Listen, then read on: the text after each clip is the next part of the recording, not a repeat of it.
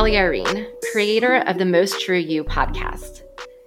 I don't usually introduce myself this way, but it's helpful to know that I am a Seminary Wives Institute dropout and an ex pastor's wife.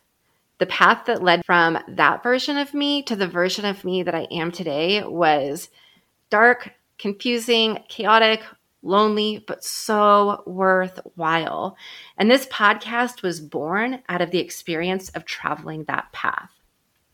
In the Most True You podcast, we're going to call bullshit on patriarchy, religious abuse, white supremacy, and other systems that require us to live a less true version of our lives.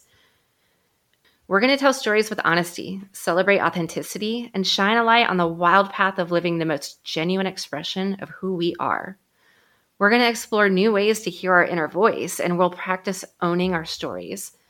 We're going to talk about finding a spirituality that supports us. Most True You is the podcast for those who believe that the best gift we can give the world is to live our truest and most authentic selves.